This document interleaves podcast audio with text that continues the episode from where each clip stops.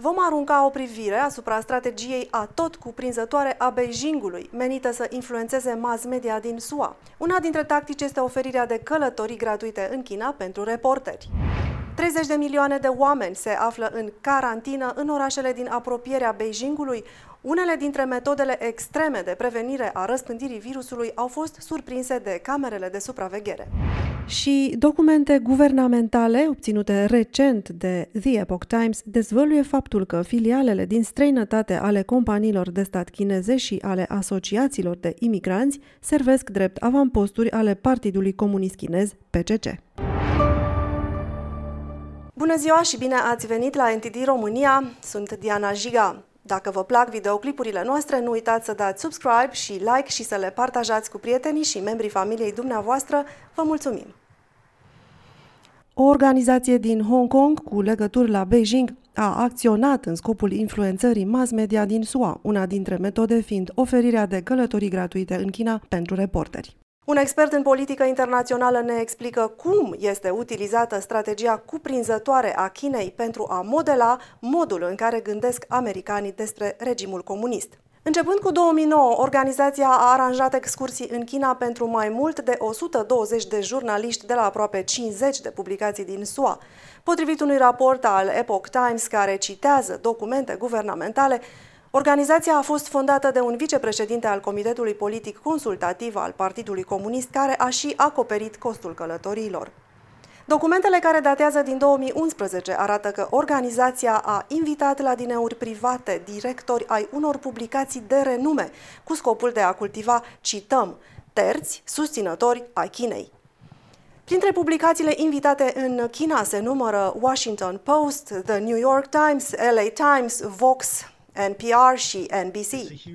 Este o îngrijorare uriașă faptul că guvernul chinez plătește pentru ceea ce, în esență, este identificat drept influență politică pentru principalele organizații de știri din SUA. Este clar că regimul chinez încearcă să influențeze cele mai mari organizații de știri din SUA.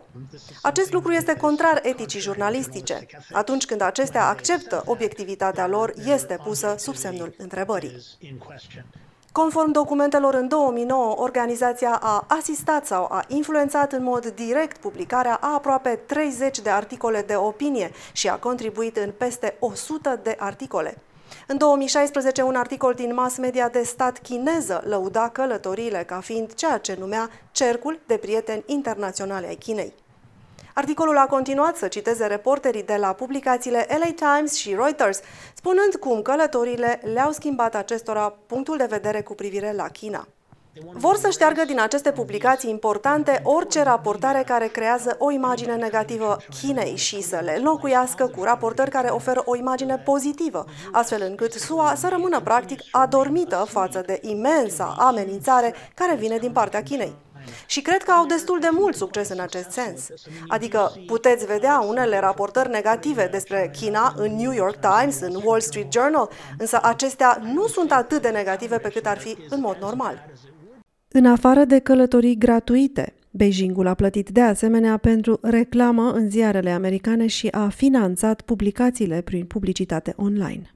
Dr. Core a mai prezentat o altă modalitate prin care regimul chinez își asigură o imagine pozitivă prin intermediul mass media.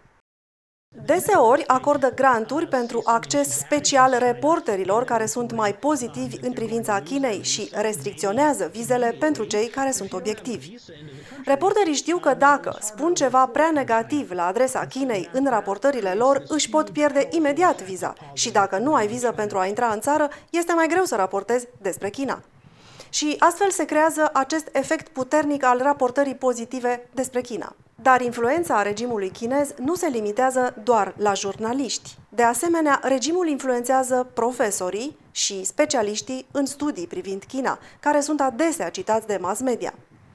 Anul trecut, Departamentul de Educație al SUA a deschis anchete asupra universităților Yale și Harvard Cele două universități din Ivy League nu ar fi făcut publice sutele de milioane de dolari primite sub formă de cadouri și contractele de la donatori străini, inclusiv de la regimul chinez. Și nu sunt neapărat chinezi. Există cetățeni americani care fac donații uriașe către universități de elită care câștigă o mulțime de bani în China. Acum universitățile sunt obligate să facă publice legăturile financiare pe care le au cu alte țări, însă profesorii, la nivel individual, nu sunt obligați să facă acest lucru. Acești profesori sunt foarte mediatizați în mass media pe probleme care privesc China, așadar, chiar trebuie să fim atenți la lucrurile pe care le spun profesorii de la Harvard și alți profesori de renume, fie că este vorba de universitățile Yale, Oxford sau Dr. Kaur spune că, având în vedere faptul că regimul chinez a înregistrat recorduri negative în ceea ce privește drepturile omului și a agresiunii acestuia față de alte țări, SUA ar trebui să păstreze distanța și să nu se întoarcă la politicile adoptate de administrațiile anterioare în ceea ce privește relația cu China. Într-un oraș din apropierea Beijingului a fost instituită carantina pentru aproape 5 milioane de oameni, deoarece creșterea ratei de infectare stârnește îngrijorări. Înainte de asta, alte trei orașe din apropiere au pus în carantină un total de 24 de milioane de oameni. Restricțiile au interzis oamenilor și vehiculelor să părăsească zona. Zhejiang este una dintre cele mai afectate zone din China datorită creșterii numărului de infectări. Aceste patru orașe sunt situate în provincia Hebei, din jurul Beijingului. Marți, autoritățile de la nivel provincial au raportat doar aproximativ 100 de cazuri noi. Nu putem verifica aceste cifre, deoarece se știe că datele raportate din China sunt adesea diminuate.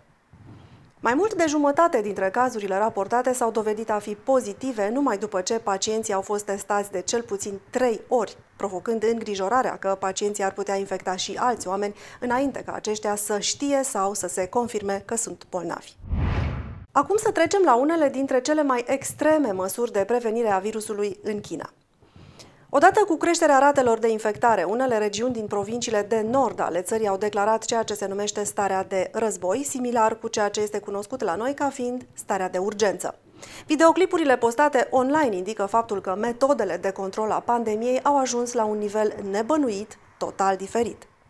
Un videoclip arată muncitori îmbrăcați în echipamente de protecție din cap până în picioare, sigilând complet ușile unui camion de marfă. Este vorba despre camioanele care transportă bunuri esențiale în toată țara. O femeie a filmat cum șoferii de camioane nu au voie să părăsească cabina camioanelor până când nu ajung la destinație.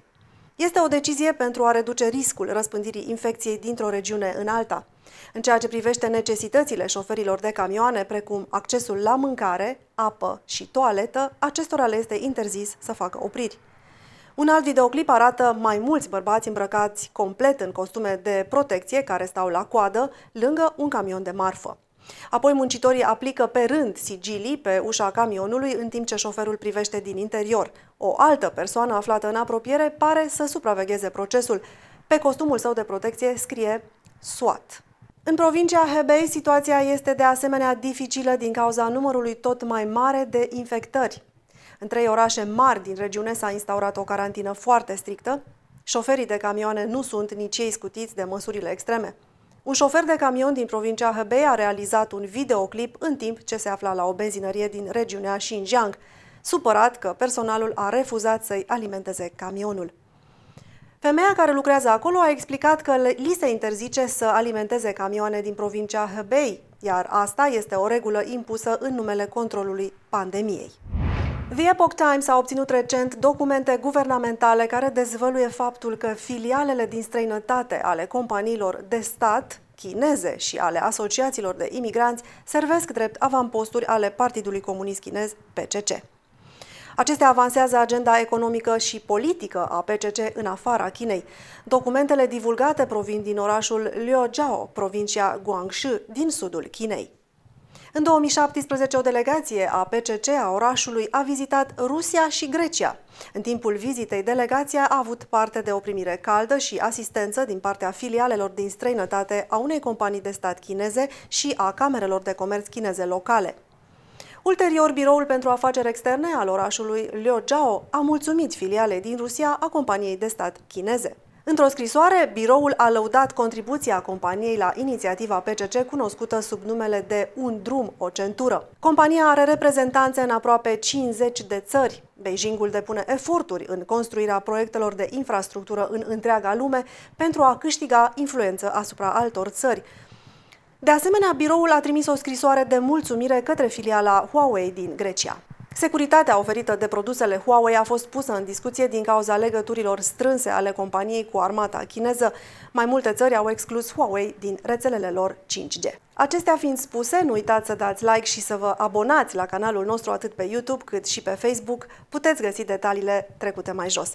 Ne puteți vedea în zilele de luni, miercuri și vineri, în fiecare săptămână. Sunt Diana Jiga și până la următoarea noastră întâlnire, nu uitați să rămâneți informați și liberi.